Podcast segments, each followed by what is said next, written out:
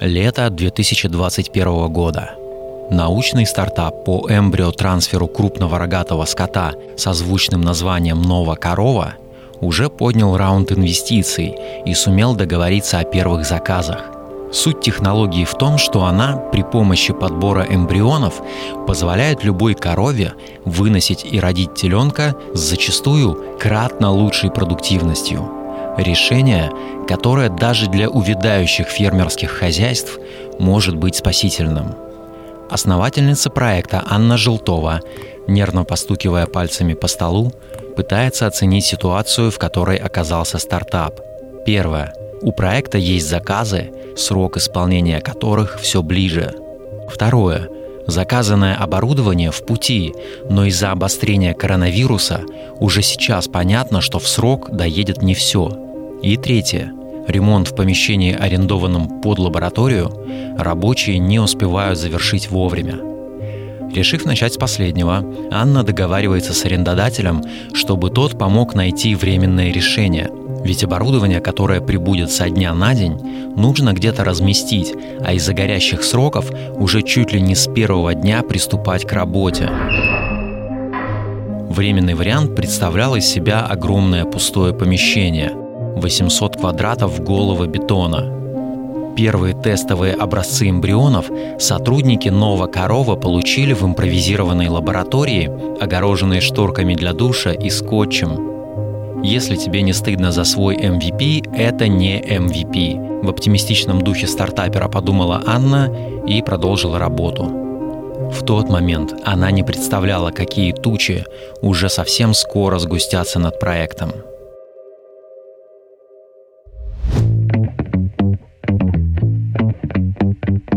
Привет, это по уму подкаст о предпринимателях. Мы создаем наш проект в школе управления Сколково. Меня зовут Борис Милованов. Сегодня наш гость, очаровательная девушка, предприниматель Аня Желтова. Аня, привет. Да, привет, привет.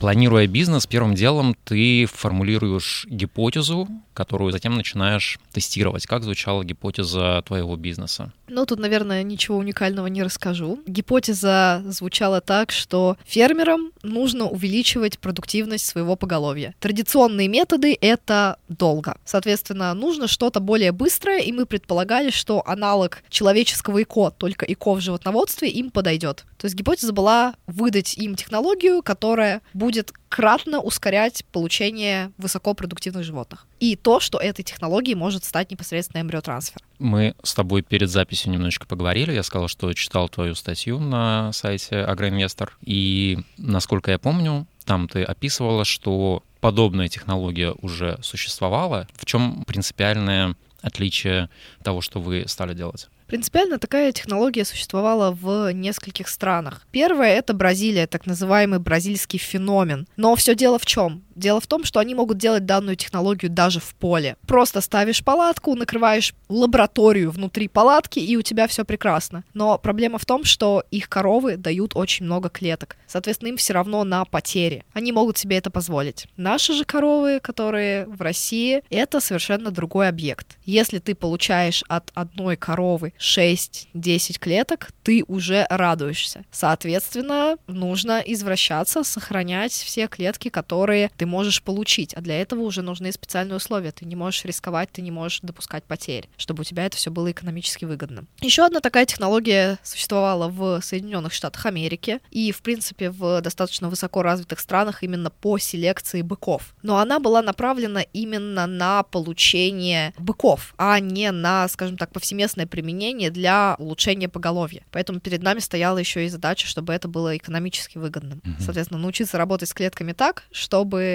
получались животные, то есть получались эмбрионы, и непосредственно для того, чтобы это еще и имело некоторое экономическое обоснование, в том числе и для хозяйства. Я, наверное, немножко о другом спрашивал. Ты там описывала, что в переговорах с заказчиками вам нужно было убедить его в том, что эта технология отличается от какой... Извини, вообще да. в этом ничего не понимаю, поэтому я буду так на пальцах спрашивать. От какой-то предыдущей технологии, которая носила вред здоровью животных. Да, и это был достаточно достаточно сложный кейс. Пункт номер один. Сама технология, в принципе, что, что касается эмбриотрансфера, она, в принципе, в России была не распространена. Технология предыдущего поколения, инвива, многие о них слышали, кто-то, очень редкие хозяйства, пробовал. Но основная проблема в чем? В том, что это гормональная стимуляция животного. Ты не знаешь, как животное на это ответит. То есть у тебя может либо все получиться, либо ты можешь нанести действительно очень серьезный вред здоровью животного. А эмбрион имеет смысл получать только от лучших. Поэтому ты уже заведомо несешь на себе очень серьезные риски, которые ты никак не можешь прогнозировать.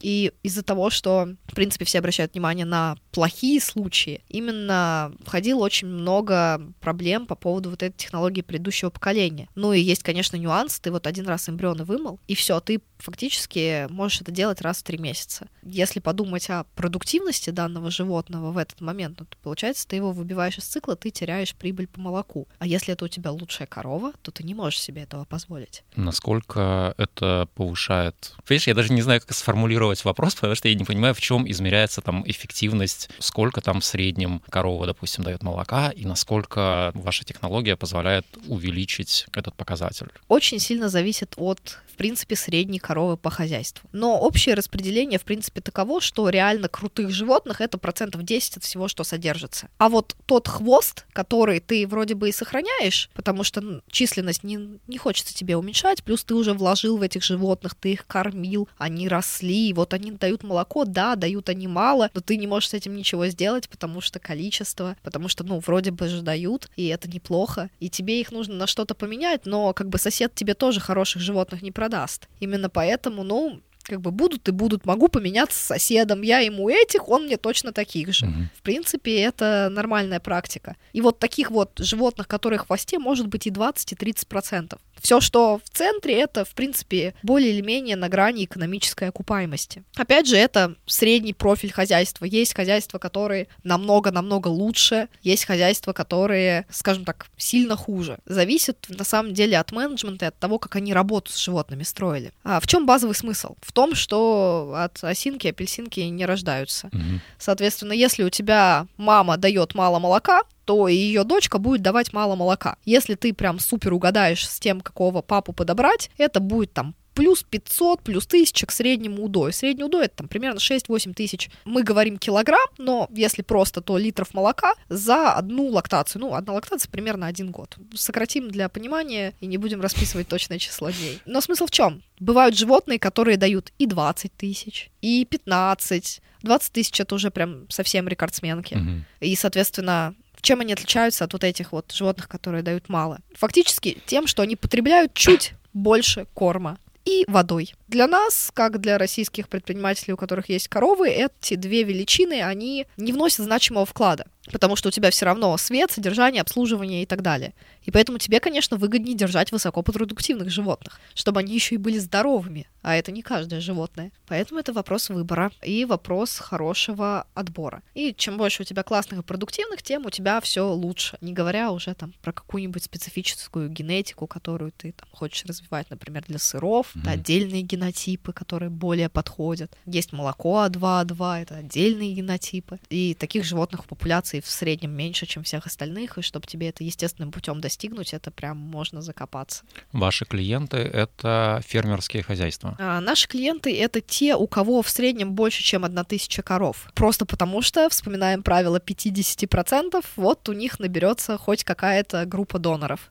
И сколько таких клиентов сейчас у вас? Тут отдельная ремарка. Именно по эмбриологии мы сейчас на стопе. Это в виду некоторые ситуации на рынке. Скажем так, есть более срочные задачи, которые сейчас нужно решить фермеру, и стоит цель просто сохранить хоть какое-то поголовье. Mm. К сожалению, некоторые вопросы, произошедшие повестки за последние два года, ситуацию поменяли по рынку. Знаешь, какой вопрос у меня возникает? Вот вы сейчас, допустим, представим идеальную ситуацию, в которой вы, э, значит, провели эту процедуру для всех фермерских хозяйств России. У них родилось следующее поколение суперздорового потомства, что вы дальше будете делать? Во-первых, обычно никогда никто у нас не подписывал контракты сразу на много. Это некоторый психологический момент, он, в принципе, для рынков очень характерен, что все сначала пробуют на очень маленьких пилотах. Соответственно, это первый аспект. Второй аспект базовый, о котором мало говорят, у нас в России как таковой дефицит молока. Mm-hmm. Ну, казалось бы. Он тоже достаточно интересен. А плюс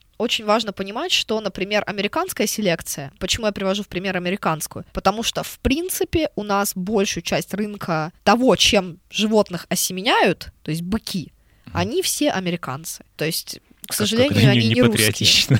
К сожалению, ну, к сожалению, да, опять же, там просто так исторически сложилось. Именно поэтому, опять же, там настолько быстро идет прогресс, что сначала они себе ставили задачу по продуктивности. Когда они кратно увеличили продуктивность, они поняли, что нужно э, идти в задачу здоровья. Потом, после здоровья, задачу улучшения фертильности. То есть, на самом деле, селекция — это достаточно долгий процесс, и каждый раз ты выбираешь животных все лучше, лучше и лучше. Потому что твоя конечная цель — это животное, которое оптимально именно по экономическим показателям. Потому что оно может быть суперпродуктивным, но будет жить полтора года молоко тебе давать, потому что, ну, просто ноги рассыпятся. И это к вопросу о том, что каждый раз ты ищешь лучше, лучше, лучше и лучше. Причем лучше... тебе для... нужно по всем показателям сбалансировать, э, чтобы... Да, а это очень долгий процесс. То есть сам по, сам по себе вот этот вот баланс, он просто так не достигается. То есть первым этапом ты сначала поголовье выравниваешь, следующим этапом ты смотришь, кто кто будет лучше, кто себя лучше проявляет. Уже на основе этих животных делаешь комплексную оценку, смотришь на генетику, выбираешь лучших особей. То есть это все на самом деле достаточно длинный процесс. Как в компьютерной игре, знаешь, там выносливость,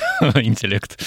Да, да. То есть вот тут вот очень похожая история. То есть сначала ты решаешь локальную проблему продуктивность поднять, потом ты решаешь все сопутствующие, а что еще можно сделать с этими животными. Там, кто более эффективен по количеству потребляемых кормов и выдаче молока, кто более стойкий по здоровью. То есть в любом случае тебе нужно, понятно, что отбирать лучших, но чтобы у тебя эти лучшие получались, тебе еще и надо такую гетерогенность поддерживать, чтобы были разные представители и посмотреть, что получится. Я как будто встретил инопланетянина, и который пытается мне объяснить, как... Ну, то есть это настолько я далек от этого, честно говоря, что ты сейчас для меня какой-то вообще новый мир открываешь. Ну, да. В общем, скажем так, рецепта идеальной коровы mm-hmm. не существует базово. Для каждого хозяйства это свое свое конкретное животное со своими конкретными параметрами. Я, когда тебя пригласил в гости, ты не против, если я зачитаю кусочек нашей переписки? Без проблем. Значит, ты мне написала, да, было бы интересно, если, конечно, нужны истории провалов и успехов, а не только успехов. Я, честно говоря, обожаю истории провалов, и я прям очень сильно топлю за то, чтобы предприниматели как можно больше и как можно чаще о них рассказывали, не для того, чтобы кто-то учился на их ошибках, для того, чтобы у нас наконец-то сформировалась культура вот этих самых провалов, для того, чтобы люди начали понимать, что это нормально, это не больше, чем часть пути, и ровно так это нужно воспринимать.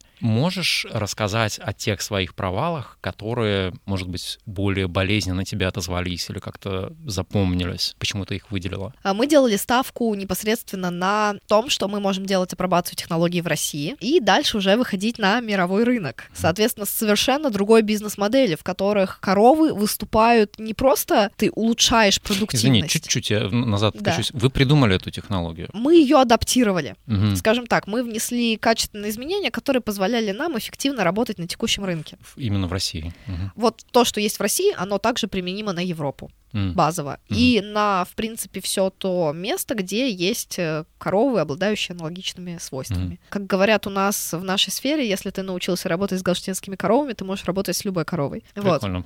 Вот. Да, ровно потому что конкретно вот эти — это отдельный вид искусства. Mm. Вот. Соответственно, мы делали ставку на то, что базово в России нет стоимости за суперкрутую корову. То есть в России все коровы продаются примерно так. Вот цена за голову. То есть а то, что в этой выборке одна может быть кратно лучше, а другая кратно хуже, ну, как бы это никого не волнует. Mm. Соответственно, у нас, по факту, в стране есть достаточно дешевый доступ к суперкрутым животным, у которых очень хорошие характеристики есть. То есть, например, если ты задашься задачей купить какой-то эмбрион от суперкрутой коровы в Америке, ты это не сможешь сделать базово. Почему? Потому что, ну, это вопрос сохранения и улучшения. У них все крутые коровы используются для крутых быков, а просто в быках другая экономика совершенно. И, ну, ты этого не можешь сделать делать. И даже если ты хочешь купить крутое животное, то животные имеют несколько градаций, в общем, как обычно, там первая категория, вторая и так далее. Но, в общем, в лучшем случае тебе четвертую привезут, при том, что ты за это хорошо заплатишь. Mm-hmm. Если очень повезет, то третью, но как бы будут вопросики. Поэтому, а у нас здесь доступ дешевый. И животные с очень хорошими характеристиками. Собственно, логика была в чем? Отбираем лучших животных. И поскольку в Европе ровно те же самые коровы, то мы используем наш эмбриотрансфер для модели получения роялти по молоку. И для в то же время для второй модели это такой условно коровий САС выходил. Что такое роялти по молоку? Это то, что молоко, которое продается, вы получаете процент? Ну, соответственно, от прироста по теленку. А, Ну, то есть э, ты понимаешь, что мать от матери к дочери передастся там. Та же самая генетика, ну, там максимум плюс тысячу литров. А ты подсаживаешь эмбрион, у которого качественно другая характеристика. И, соответственно, потенциально намного более больше удой. И, собственно, с вот этой разницей между потенциально ну, условно чистой прибылью. вот да, этой, м. да, да, получаешь с этого процент. Ну, то есть такой слегка нетривиальный э, способ э, использования генетики. А в случае с условно коровьим САСом тебе еще и может, условно, если мы делаем схему фермер, инвестор и ты, то есть инвестор инвестирует в эмбрион, фермер им занимается, а прибыль у тебя шерится между всеми тремя лицами. То есть модель такая достаточно, скажем так, новая даже для того рынка, потому что на том рынке максимум, что есть, это аукцион эмбрионов. Ну, собственно, наверное, наша история провала в том, что мы никогда не задумывались, а что если? У нас, честно, абсолютно не было плана, когда европейские пилоты накрылись, логистика в Индию для нас в пятидневный срок стала недоступна. У нас не было никакого плана. Абсолютно. Это, наверное, такой самый больной провал, потому что, ну, не додумали. Хотя прекрасно видели ситуацию на рынке, что очень много всего иностранного с точки зрения препаратов, вакцин, то есть того, что напрямую влияет на наш объект. Потому что если об объекте соответствующим образом не заботиться, из него не получится ничего. И ты от него просто не сможешь даже адекватное количество клеток получить. То есть как бы ситуацию видели и не вовремя эту ситуацию считали, потому что мы продолжили работать по той модели, в которой работали в России уже после. Мгм. И поэтому несколько наших проектов получились убыточными для нас. То есть это именно как ошибки в управлении, ты это считываешь? Это скорее даже ошибки, в том числе в бизнес-модели, потому что мы э, не усп... То есть, видя факторы, которые потом для нас стали очевидными, не сказать, что это было какой-то прям супер-сюрприз для нас. Но при этом мы это не просчитали. Что мы предлагали фермеру? Смотри, ты платишь за то, что у тебя животное беременно. Все остальное мы берем на себя. Мгм. В контексте, когда у фермера все плохо с животными, от которых ты получаешь клетки, потому что нет, ну, соответственно, просто вакцин нет, препаратов каких-то нет, по кормам непонятно, что делать, потому что вот ситуация так поменялась. От этих животных почти ничего не получается. Соответственно, ты всеми силами как бы думаешь, ну, первый раз, ладно, случайность. Второй раз думаешь, да блин, да что ж такое-то? И вот ты этот контракт тянешь, и в какой-то момент ты понимаешь, да ё-моё, почему я все это еще делаю? Это же, ну, сейчас просто уйдет в убыток. А, соответственно, тут мы вот этот момент не просчитали. Мы, скажем так, сохранили вот ту бизнес-модель, которая была, хотя надо было действовать совершенно по-другому. Просто мы действительно вовремя не среагировали и не просчитали такие, а, скажем так, незаметные тренды, пока ты не зайдешь внутрь хозяйства. То есть нам вот этих вот инсайтов прям сильно не хватило. Нам же, как всегда, все управленцы говорят, у нас все хорошо, у нас все хорошо, но как бы ситуация другая. Это было больно, мы потеряли очень много денег на этом. Мгм. Были такие ситуации, когда, допустим, в процессе клиент говорит, так, ребята, ну что-то какая-то фигня происходит, и, допустим, решает разорвать отношения. Ну вот именно таких ситуаций не было, потому что, опять же, наши все клиенты были заинтересованы в том, чтобы получить конечное число коров. Поэтому скорее это было с нашей стороны, что, ребят, давайте мы, пожалуйста, поставим на стоп. Есть вопросики. А, Вот, ну, поэтому это скорее больше диктовалось нами. Да, у клиентов обычно бывали иногда вопросы, связанные с тем, что, типа, что-то как-то меньше цифра. Дальше ты... Чем было заявлено? Ничем было заявлено, чем у него внутри ожидалось. М, То есть вопрос в том, что когда мы изначально заходим в хозяйство, мы говорим все как есть. Ты можешь получить от нуля до 4-5 эмбрионов от животного. А сколько, ты никогда не узнаешь, пока ты не начнешь с этими животными работать. Но как бы есть некоторый момент, что все люди слышат этот диапазон по-разному, и каждый воспринимает в мере э, своего отношения к тому, что у него есть, к своему менеджменту и так далее. м. Ну, И- то есть и, и большая часть, видимо, максимум, да, слышит. Ну, и людям очень тяжело давалось восприятие того, что если не получается, это что значит, у меня что-то не так? Опять же, такое иногда бывает. Летом всегда жара, жара всегда негативно складывается на животных, но каждый год для сельскохозяйственного рынка это сюрприз. Жара, надои падают, животным плохо.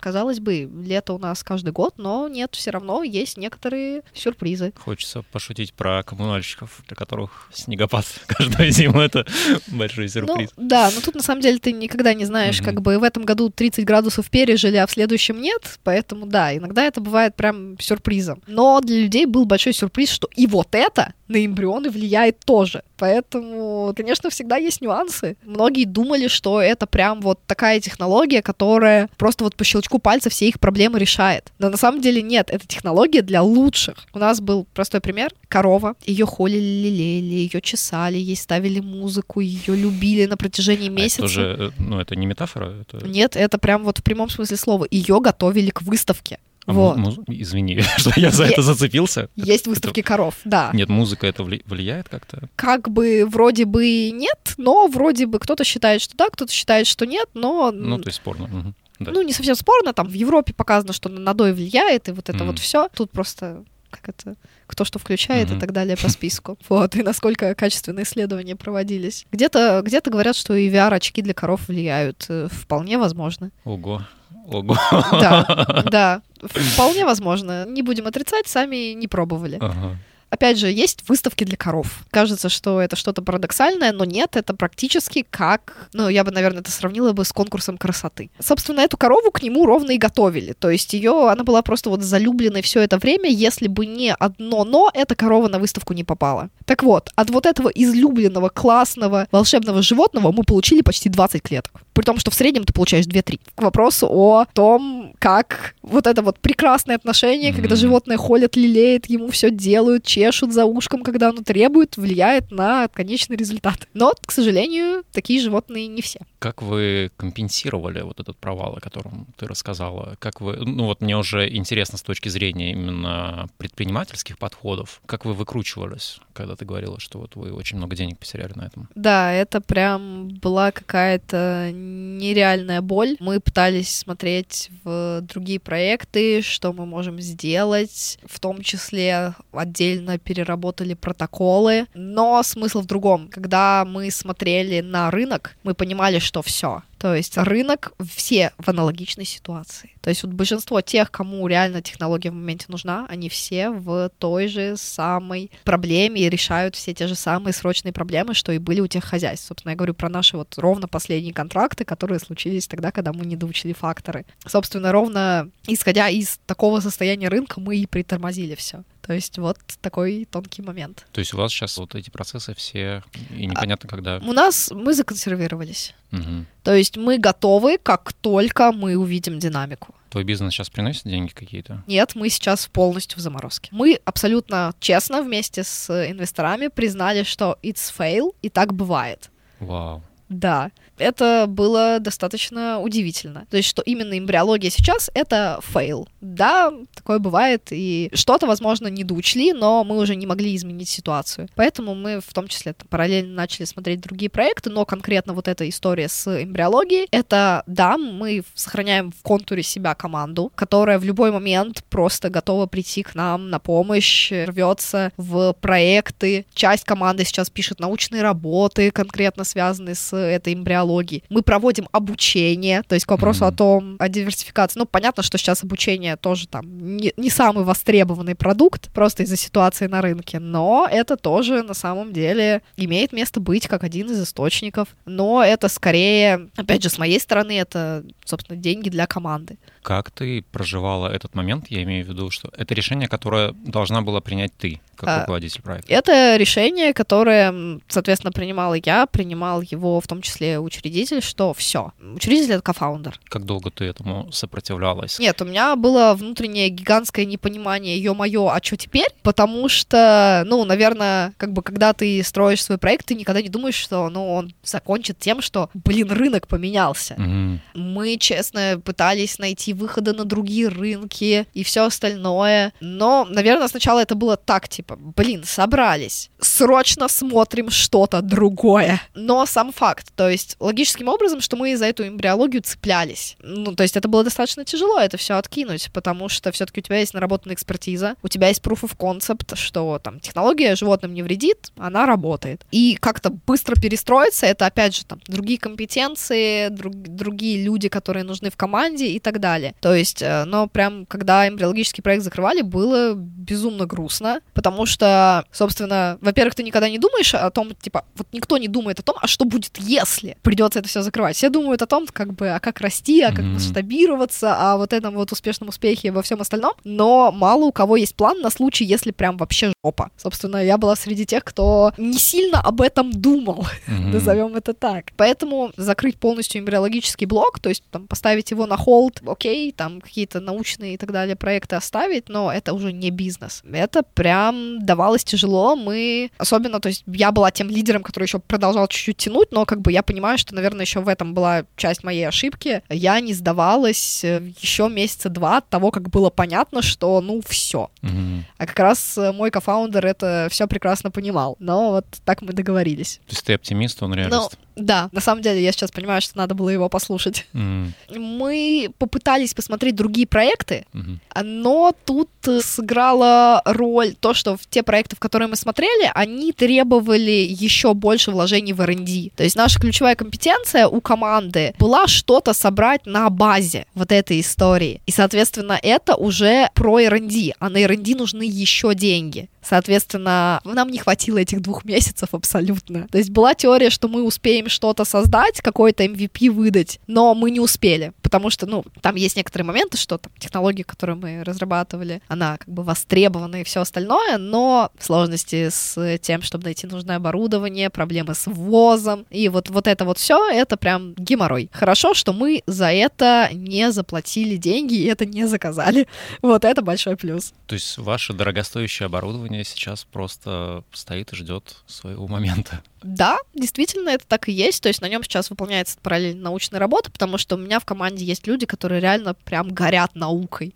А, они... то есть э, все-таки исследовательские функции продолжают. Э, исследовательские функции остаются, да, смотрят на различные системы, на оптимизации, но опять же, это уже не бизнес, это наука. Я предполагаю, что если эта история реально пойдет, то есть если сейчас там решатся некоторые проблемы на рынке, то мы, конечно, будем полностью во все оружие и там будем в том или ином виде готовы быстро команду подтянуть, подсобрать и все остальное, но пока что, да, пока что это вот чисто такая наука, потому что команда осталось этим делом гореть. Да, денег в этом нет mm. на текущий момент. Я сейчас, может быть, буду звучать как человек, который типа, эй, надо мыслить позитивно, счастье — это выбор. Но я просто думаю, что зачастую провалы — это благо в том плане, что они как будто бы тебе дают понять, на правильном ли ты пути находишься. Потому что если ты остываешь к проекту там после двух-трех неудач, возможно, это не тот проект, которым нужно заниматься.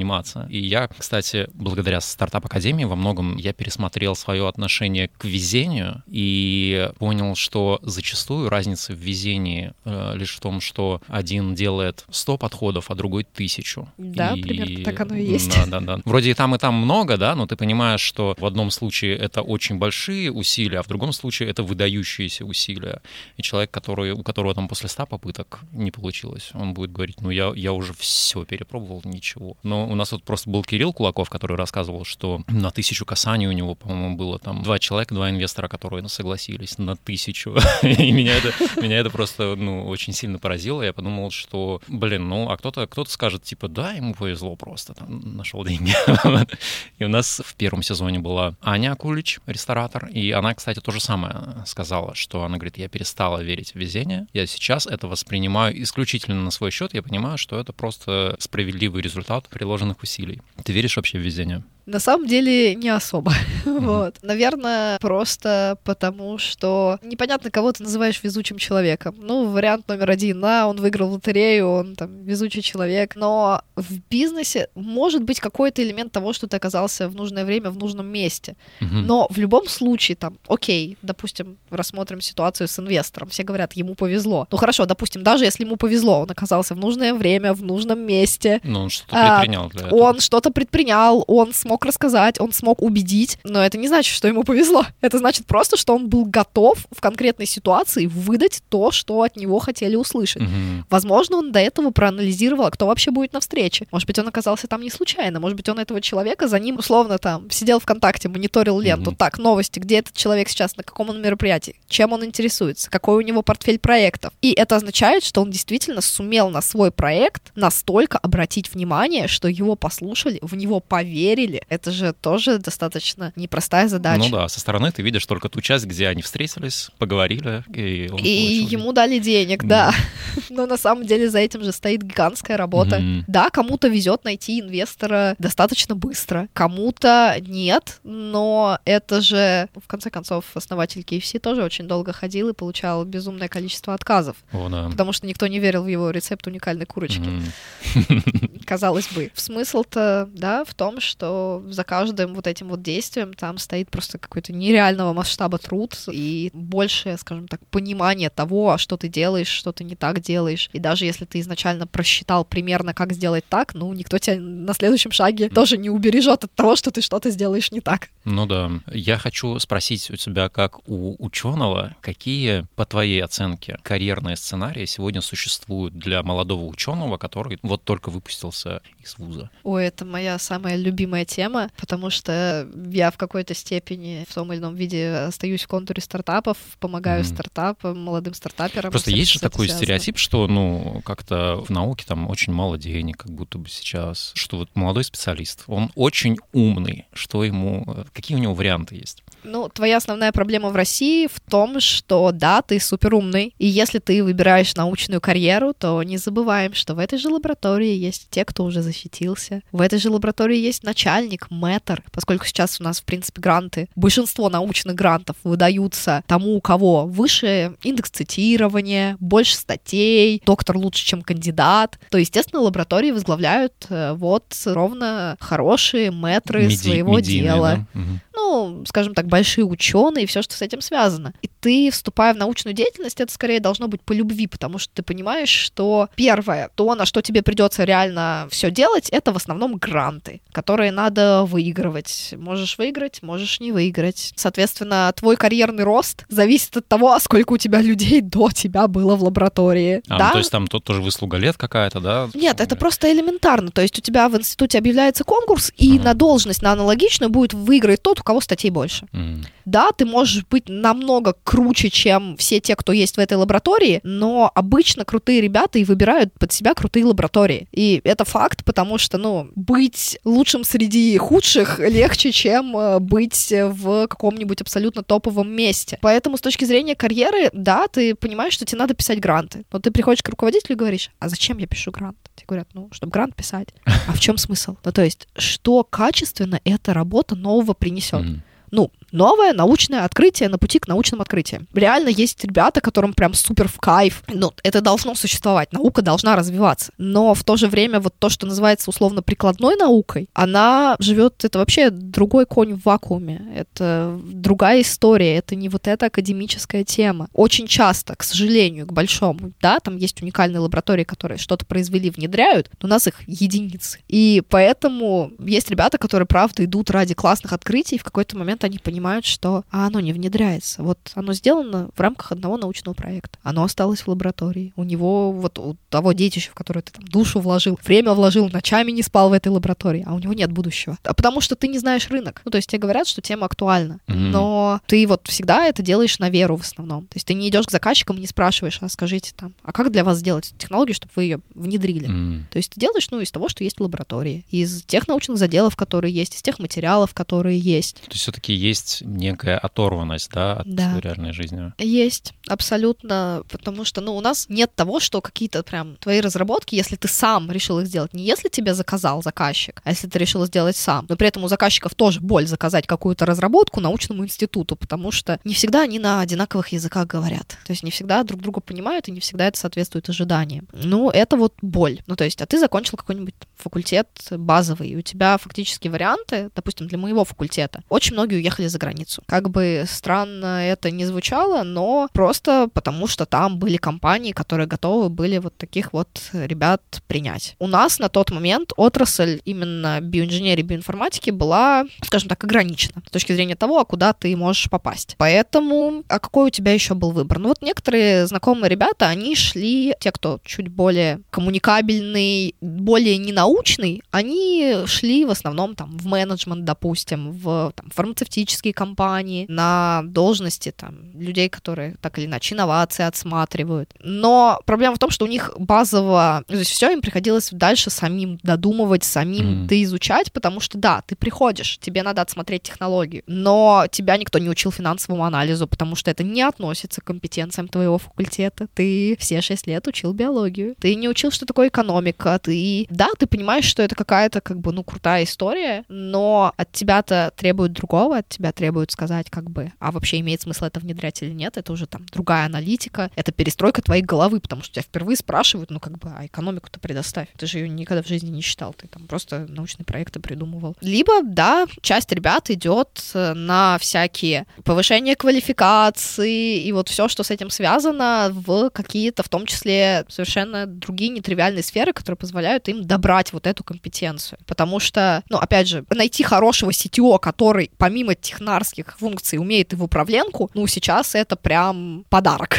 Mm-hmm. Назовем это так. Достаточно сложная задача. Для меня это всегда было, знаешь, такой одновременно и болью, и загадкой. Я не понимал, почему тема несогласованности, она на самом деле есть не только в там, научной сфере, как мне кажется, как я вижу, потому что это начинается с того, что ты приходишь в ВУЗ, и тебе говорят, забудьте все, чему вас учили в школе. Ты заканчиваешь ВУЗ, устраиваешься на работу, тебе говорят, забудьте все, чему вас учили в институте. И мне всегда было непонятно, а почему нельзя просто договориться и сказать работодателя, давайте вы нам скажете, чему мы должны вообще научить наших студентов, чтобы потом они пришли и сразу с места начали работать, а не сидеть там месяц-два тратить на то, чтобы въехать вообще, что от них нужно. Мне кажется, тут зависит от вуза, зависит от декана, зависит mm-hmm. от позиции, потому что у нас очень много деканов, которые за фундаментальную науку. В некоторых отраслях это оправдано, но в некоторых нужно прям вот взаимодействовать с бизнесом. А есть, наоборот, классные, очень такие драйвовые, которые как бы и про науку, и про реальную практику для студентов. То есть вот сейчас это появляется. Наверное, это просто изменение какой-то парадигмы высшего образования, которое сейчас есть. Что все-таки все понимают, что нужно выпускать актуальных специалистов, нужно выпускать людей, которые могут делать что-то руками и применять то, что у них есть в голове. То есть это скорее просто то, что идет подстраивание под рынок, и mm-hmm. оно уже началось на самом деле.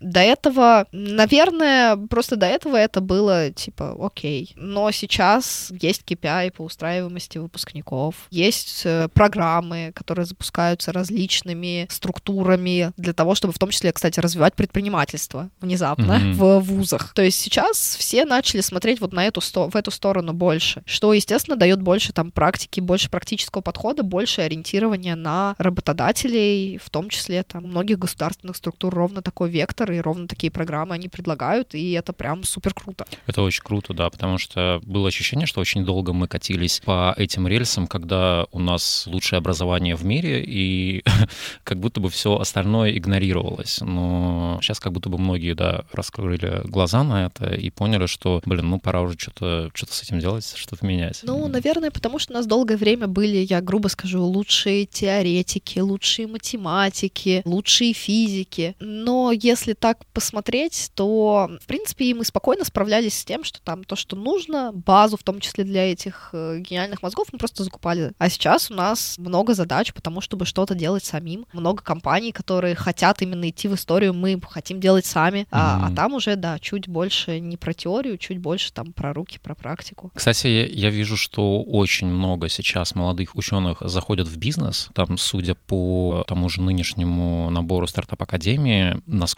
я знаю, по процентному соотношению на первом месте сейчас медтехпроекты. На моем потоке, на предыдущем, на котором я учился, тоже было много врачей именно от науки. И мне казалось, что это супер люди какие-то, потому что мало того, что ты умный, ты еще и предприимчивый, то есть ты знаешь, как это все применить в реальной жизни и заработать на этом. А сейчас еще очень многие из этих людей очень неплохо подкованы в IT, и мне кажется, это вообще просто, знаешь, какая-то ядерная смесь. То есть если ты обладаешь вот этими тремя качествами, наука плюс предпринимательство плюс IT, автоматически ты успешен. Насколько IT сейчас применимо в сельском хозяйстве?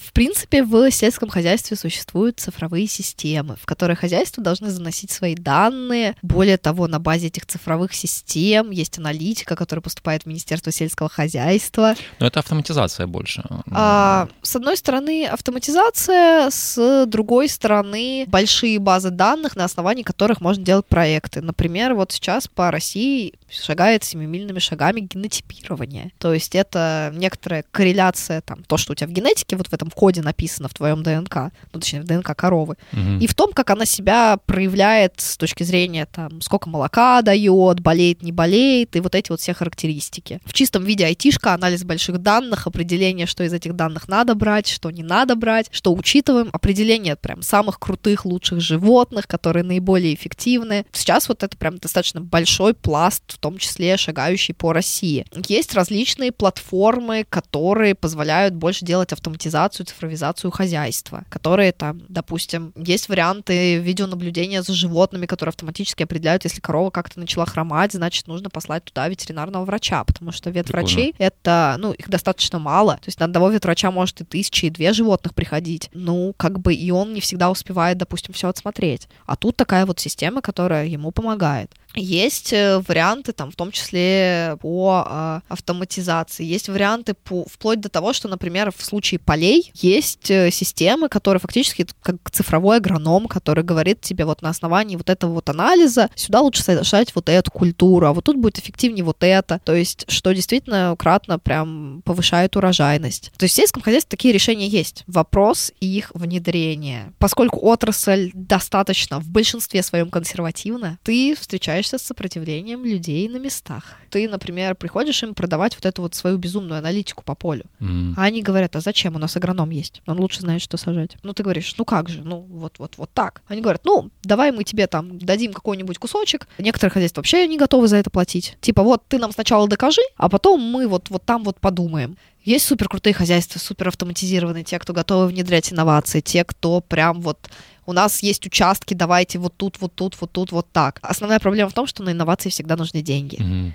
А у хозяйств из-за того, что многие закредитованы, многие берут там, в том числе вот эти вот сельхозкредиты на, там, на новые комплексы и так далее. То есть у них в моменте может и не быть просто столько денег на внедрение инноваций. И достаточно в том или ином виде их еще и проблемно получить. Потому что, вернемся к экономике коров, корова имеет смысл, когда она дает 8 тысяч литров молока по лактации. Если мы посмотрим на средний удой по многим хозяйствам, там нет 8 тысяч. И твой единственный там, некоторый вариант развития остается субсидии, субсидии и субсидии. Очень часто инновации это про деньги, потому что, опять же, ну, делать бесплатные инновации это, конечно, хорошо, но это не совсем про бизнес. Поэтому, ну, у многих просто даже базовая проблема с финансированием. Ты имеешь отношение вот к двум отраслям, ну, как я уже сказал, от которых я максимально далек, но если наука — это реально для меня просто темный лес, то сельское хозяйство, скажем так, у меня была возможность наблюдать за этим, сидя в первом ряду. И я просто вырос на юге, и у меня буквально за окном я видел, как все это разворачивается. То есть я помню еще вот эти сельскохозяйственные кооперативы, там, которые были в начале 90-х. Потом какая-то кромешная нищета, когда все вот эти вот поля кукурузные, там, все вот эти виноградники, не просто им на смену пришли, ну, просто трава росла. Потом крестьяне, которые не могли купить технику, потому что банки не давали кредиты, а те боялись давать им деньги, потому что хлынул дешевый импорт, и было непонятно, чем они будут расплачиваться. Для меня кажется, что, может быть, ты меня сейчас поправишь по срокам, но это по моим ощущениям, лет 10, может быть, 15 назад стали формироваться игроки, которые начали создавать вот тот сельскохозяйственный рынок, который мы получили сегодня, и в итоге фермеры там худо-бедно сегодня имеют возможность зарабатывать ведением хозяйства. Насколько я знаю, сельское хозяйство особо высокомаржинальным бизнесом никогда не было, но то, что могло это изменить, это вот технологии, о которых мы, собственно, с тобой весь выпуск и ведем речь. Какие еще тренды сегодня существуют, которые работают на повышение маржинальности в сельском хозяйстве? Ну, кстати, вот там ваш проект, мне кажется, очень большой вклад в эту тенденцию делает. На самом деле тренды-то есть, но есть ключевая история, что все, что, если мы говорим про тренды рынка, тренд рынка такой, что субсидируют, туда и бежим. Ура, у нас субсидируют ввоз иностранного скота! Но есть проблема. Ты их привозишь, у тебя 30% падежа, и это минимум, потому что акклиматизация, другие М. корма. Животные очень долго ехали. Но нет, ты все равно пойдешь покупать туда, тебе же субсидируют. Значит, тебе эти животные выходят дешевыми. Да, ты теряешь 30%. Ты даже не подумал о том, а какую генетику ты ввез. Что это вообще за животные? Пункт номер один. Иностранное. Пункт номер два. Субсидируют. Соответственно, в тренды сейчас попадает то, на что выделяются в том числе государственные деньги. Базово, например, вот сейчас идет генотипирование. Я пока что не могу сказать, а сколько хозяйств реально с ним будут работать. Это то, на что сейчас государство выделяет деньги. Да, Мгм. да. То есть проект очень крутой. Честно, прям генотипирование, я считаю, это must-have в любом хозяйстве. А можешь еще раз объяснить вкратце, что это? Это анализ ДНК. Но что на самом деле это на практике? На практике это в сочетании с тем, как животное себя проявляет, это такая вот оптимальная история, как тебе выявить хороших, как тебе исключить больных. Потому что бывают животные, по которым ты не скажешь, что оно больно, но вот дети этого животного будут болеть. А зачем есть, тебе такое? По сути, это аналитика. По сути, это да, это глубокая аналитика, которая позволяет тебе чуть лучше понимать. Вот у тебя теленок родился, ты анализ сделал, и ты уже понимаешь, а как бы он вообще тебе ценен, или он тебе вообще не нужен. А ты еще дальше потратишь время, чтобы его кормить. Потому что, ну, корова, она убыточна до тех пор, пока не начнет давать молоко. Соответственно, реально, как бы, крутой, классный проект. Но вопрос в том, а сколько хозяйств реально будут в эти данные погружаться? Сколько хозяйств будут реально эти данные использовать в своей работе? Я не знаю ответа на этот вопрос. Почему так происходит? Ну, то есть они просто могут сказать, что нам не до этого или что? Скорее, тут просто вопрос в том, что уровень проникновения технологий в сельское хозяйство и уровень людей, готовых воспринимать новые технологии, их немного. То есть, э, почему? Потому что в сельском хозяйстве стабильно работает. Если ты знаешь, что это работало вот так, то оно и будет продолжать работать. То есть ты не можешь идти на какие-то кажущиеся тебе высоко рисковые вещи. А любая технология из-за того, что тебе нужно что-то еще сделать, она кажется высоко рискованной. Ну и, в принципе, внедрение чего-то нового обычно сопряжено с некоторыми рисками. А очень часто ты не всегда можешь себе эти риски позволить.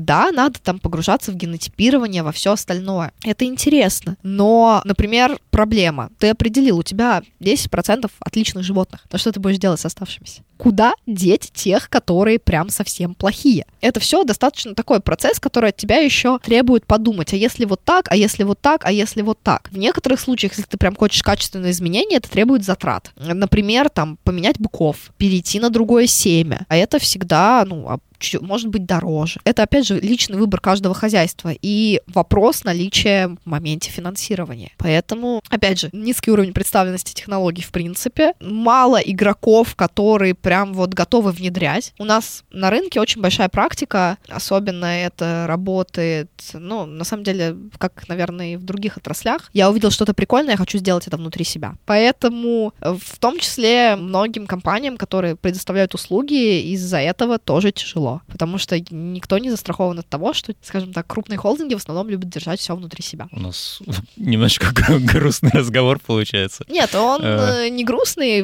На самом деле мы просто не затронули историю о том, что есть суперкрутые инновационные ребята, инновационные хозяйства, которые, правда, с высшим уровнем менеджмента, с высшим уровнем внедрения технологий, с такими цифрами, на которые европейцы просто смотрят глаза кругло открыв. Типа, Да. что это вообще возможно? У нас такие проекты есть. А как они этого добиваются? Это хозяйства, которые действительно используют, в принципе, спектр технологий. То есть они просто отслеживают самые новые технологии и Они, пытаются- они выбирают для себя самый оптимальный стек. М, То есть не то, что они там вообще вот прям все-все-все пробуют, м. а они понимают, как бы, что им действительно нужно. У них ведется прям классная, крутая работа. И у нас такие хозяйства есть, они прям вообще огромные молодцы. У нас есть и крупные холдинги, которые добились того, что, ну, их животные лучше, чем место, из которого изначально они их завезли. То есть они настолько вот, вот уровень подняли, что теперь уже как бы от наших холдингов надо этих животных забирать в Америке и прочие места. То есть такие тоже есть. Класс. Да, э, как бы, поэтому тут просто вопрос в том, что все очень-очень сильно зависит просто от каждого конкретного хозяйства и от того, как там исторически в нем э, сложилась вся вот эта история. Ты же первый раунд инвестиций подняла прямо во время обучения в стартап-академии. Да. Можешь рассказать, что, что это были за деньги? Первый раунд, да, во время обучения стартап академии там был такой модуль, где собрали нас как стартаперов, э, чтобы мы потренировали свои питчи, потренировали как бы свои запросы к инвесторам и собрали э, людей, которые обучались в этот момент на инвесторов. Тогда не секрет, два года назад это был большой венчурный бум, в венчур э, как бы смотрели все, потому что это, скажем так, было на волне популярности. А, и, соответственно... Это, по-моему, кстати, курс, который Виталий Полехин ведет. Да, да, да. Mm-hmm. На самом деле, вот тогда, мне кажется, прям вот это был какой-то особенный бум. Но, может быть, он продолжается сейчас, я, честно говоря, не знаю. Соответственно, был вот этот вот курс, и их инвесторов скрестили с нами. Но помимо этого на этот курс пришли и ребята, которые достаточно глубоко и профессионально в венчуре. Просто они расширяли свой кругозор. Ну, то есть не новички, а такие прям хорошие, состоявшиеся инвестора mm-hmm. с уже инвестициями имеющимися. С портфелем. Mm-hmm. Да, вот, собственно, наш инвестор как раз один из таких, у которого до этого были инвестиции, он достаточно глубоко и хорошо был погружен. Он для нас был прям вот есть такая серьезная поддержка. То есть это вообще, на самом деле, даже не про деньги. Это про то, что он нам помогал прививать вот это вот особенное мышление, смотреть на цифры, смотреть на нетривиальные вещи. То есть это к вопросу о смарт-мани. То есть это даже, как сказать, не совсем про деньги, это больше про... Ну, то есть он ментором вашим стал, по сути. По сути... Ну, в части цифр, ну, в части финансов. Да, в том числе. Это было прям достаточно круто. Значимое усиление, потому что он из финансовой сферы. А он... мы его можем назвать? Мы просто так о нем говорим в третьем лице, как будто это а, секрет. Вот не знаю. А, ну ладно, тогда не будем. Да. Поэтому, соответственно, вот в этом плане наш первый инвестор, он такой человек, который реально поверил в нас, когда у нас не было ничего. У нас была идея. То есть просто он после этого пича с тобой поговорил? Да, он увидел потенциал технологии, он поверил в то, что мы действительно ее можем сделать. У него были сельскохозяйственные проекты в портфеле? Вообще нет. То есть он вообще ничего в этом не понимал? Нет, мы а, с ним действительно проводили несколько встреч, мы прям прогружались в терминологию. Mm. Где-то на второй или третьей встрече он уже нам начал задавать такие вопросы, что мы такие, офигеть. То есть он еще домашку делал? Ну, не могу сказать за него, но явно чувствовала, что человек просто гигантского, широкого кругозора, что он может осознать все, начиная от как оптимизировать нефтяные вышки, заканчивая вот нашим проектом. Сколько раундов в общей сложности вы подняли? У нас э, на проекте, соответственно, был вот этот раунд. Дальше нас э, этот же инвестор, помимо первого раунда, проинвестировал нам в создание лаборатории, соответственно, при конвертации, при привлечении других инвесторов mm-hmm. в следующий раз. И вот, соответственно, после дня инвестора Сколково у нас был еще один раунд. Сколько в итоге, какая доля отошла инвесторам после э, вот этих раундов? Хороший вопрос. Давай проще я спрошу. У инвесторов больше третьей компании сейчас? Меньше меньше трети. Ну, то есть там условно блок-пакет, да? Ну, условно там у них есть в том числе и некоторые права. Угу. Скажем так, я сейчас могу оглашать юридическую информацию, потому что у нас все-таки есть часть договоров, которые не конвертнувшиеся, угу. они там конфиденциальности и прочие вот эти вот гениальные штуки, потому что некоторые инвестора не хотели быть публичными лицами. У нас был Виталий Полехин в одном из предыдущих выпусков. Ну, понятно, о чем мы могли говорить. Мы говорили о стартапах, и мы пришли к выводу о том, что экспоненциальный рост сегодня невозможен вне IT. Возможен ли экспоненциальный рост в твоем конкретном бизнесе, в том, чем ты занимаешься? Ну, скажем так, в идеальных условиях, не, не, не в тех, в котором твой проект сейчас пребывает. В идеальных условиях наш экспоненциальный рост ограничен временем. Объясню, что это значит. В первый год хозяйство заказывает у тебя тестовую партию. Угу. На следующий год они расширяются. В среднем это примерно там типа x10 ты можешь показать. Угу. Но дальше тебе надо приходить в новое хозяйство. И там ты снова начинаешь с маленького проекта обычно. То есть ваши точки роста, они просто в количестве хозяйств, условно говоря? А, они в количестве хозяйств и в, в масштабировании вот этого пилота в хозяйстве в проект. Mm. То есть вот ровно в этом. Поэтому, условно, конечно, на бумаге это может выглядеть как рост по экспоненте, но все мы понимаем, что он ограничен тем, что, ну, а дальше ты пойдешь к еще хозяйству, mm-hmm. еще хозяйству, еще хозяйству. Поэтому, да, тут я думаю, что Виталий прав. Жалко. Мы движемся к концу. Посоветуй нам, пожалуйста, книги. Раньше я просил книги, связанные с бизнесом. Сейчас я прошу книги, которые там, в принципе, на себя повлияли? Хороший вопрос. Ну, наверное, Бен Хоровиц, и что все, что с этим связано, э, это прям потрясающая история. Ну, понятно, что у меня там своя гигантская профессиональная литература и все, что mm-hmm. с этим связано. Ну, наверное, еще из такого, из научпопа можно почитать «Умение предвидеть». Интересная история. Ну, это про Дисней, если никто не а, знает. Я не знал, интересно. Могу я задать тебе вопрос, чем ты сейчас занимаешься, пока твой главный проект заморожен? Пункт номер один, я не останавливаюсь и смотрю, а что еще есть, то есть какие еще классные, интересные истории. Ну, то есть я сейчас, в принципе, ищу то, что тоже можно либо сделать синергичным, либо... Ну, то есть ты движешься по пути предпринимательства дальше? Да, да, ну и там параллельно, ну, наверное, пока что рано это афишировать, но в том числе смотрю на там различные образовательные программы, которые помогли бы ученым стать предпринимателями. Круто, это интересно. Самое главное в предпринимательстве. Как же сложно выбрать между двумя вещами. Ну, может быть, две вещи главное. Наверное, пункт номер один — это в хорошем смысле не сдаваться, а второе — это анализировать все, что есть вокруг тебя, то есть быть в рынке. Упорство и адекватность. Быть в рынке — это про там, реагировать на изменения, mm. про понимать свой продукт, про понимать, куда кто движется, чтобы успевать на это все реагировать. Это по уму подкаст о предпринимателях. С нами была предприниматель Аня Желтова. Меня зовут Борис Милованов, редактор проекта Лиля Сафина. До встречи в новых выпусках выпусках. Пока. Спасибо.